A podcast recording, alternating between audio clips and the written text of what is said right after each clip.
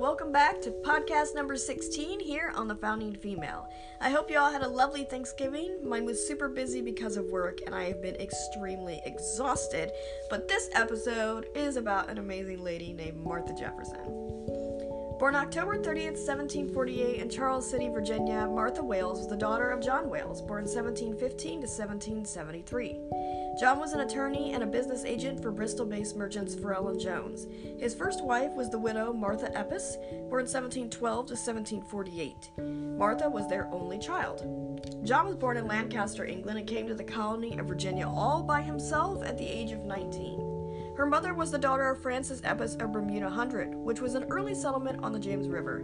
Not much is known about Martha Eppes except that she was quite good at writing and had an appreciation for literature.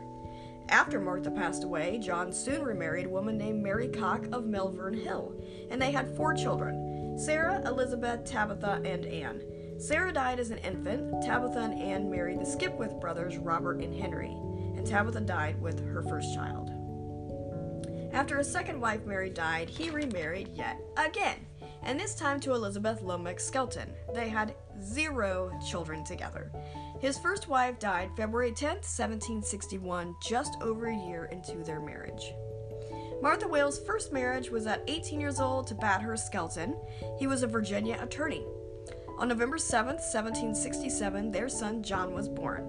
Unfortunately, on September 30th, 1768, in Williamsburg, Virginia, after a sudden illness, her first husband died. And on June 10th, 1771, after a fever, their son John passed away.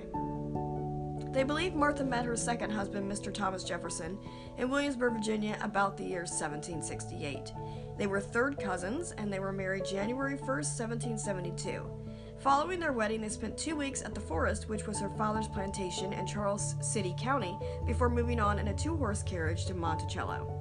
They couldn't have went at a worse time due to a huge snowstorm, which made the 100-mile trip worse. The last eight miles, their carriage bogged down on snowdrifts up to six feet, and they had to proceed on horseback. They had six children together. Only two daughters would reach adulthood. Their eldest was Martha, known as Patsy, who survived past the age of 26. Jane Randolph, and then they had an unnamed son who only lived for 17 days, Mary, known as Polly, Lucy Elizabeth, and then another Lucy Elizabeth.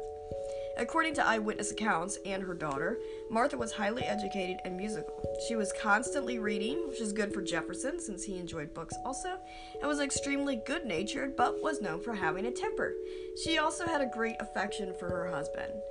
She was a little over five feet tall, auburn hair, and hazel eyes, and was quite an accomplished needlewoman. Lots of her embroidery survives today, and also her music book.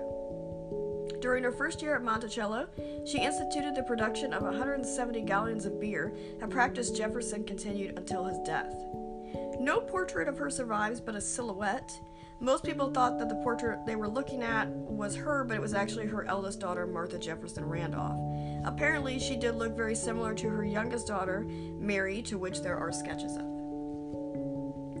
Martha Jefferson was First Lady of Virginia from 1779 to 1781 during the American Revolution. In a request sent from Martha Washington, Martha Jefferson led a drive among the women of Virginia to raise funds and supplies for her state's militia and the Continental Army, to the extent her health permitted. In the Virginia Gazette, she published an appeal announcing that collections would be taken in the churches. Nationally, they raised 300,000 to buy linen shirts for Washington's army. She also contacted other prominent Virginians to raise funds for the troops, including Nellie Madison, which was the mother of James Madison. For much of her marriage, her health was delicate. They believe she might have had diabetes, a condition aggravated by childbearing, endangering both mother and child. In her 10 year marriage to Jefferson, she had nine pregnancies and also three miscarriages. One of them happened in the summer of 1776 that left her very ill. The birth of their youngest child was the most difficult. She gained a dangerous amount of weight and often was too ill to act as head of the household, and also found it difficult to sit comfortably. Thomas Jefferson, who was in Philadelphia for the Second Continental Congress, wished to return to her as soon as possible, and they were very devoted to each other. Her health worsened, and on September 6, 1782, four months after the birth of their last child, she passed away. Thomas Jefferson was inconsolable and this is a quote He was led from the room almost in a state of insensibility by his sister, Mrs. Carr, who with great difficulty got him into his library, where he fainted and remained so long insensible that they feared he would never revive. After the funeral, Thomas withdrew to his room for three weeks. He spent hours riding horseback alone around Monticello.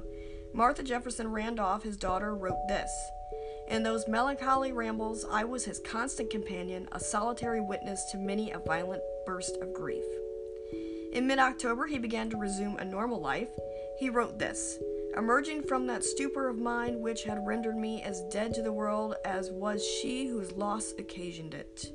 Martha requested Thomas to never marry again, and he never did. Request has been attributed to protective feelings for her children in view of her own personal disagreeable relationships with her stepmothers. When she was she died when she was only 33 years old, and Thomas was only 39. Her life on this earth wasn't long, but I thought I should honor her by sharing it here on my podcast. Thomas really did love her, and it almost broke him mentally. And I kind of believe that him going to Paris was kind of like a breath of fresh air and like a restart for him. And I really think he needed that time in Paris to come back to America. But anyway, uh, I will see you next week here on The Founding Female. Thanks for listening. Bye.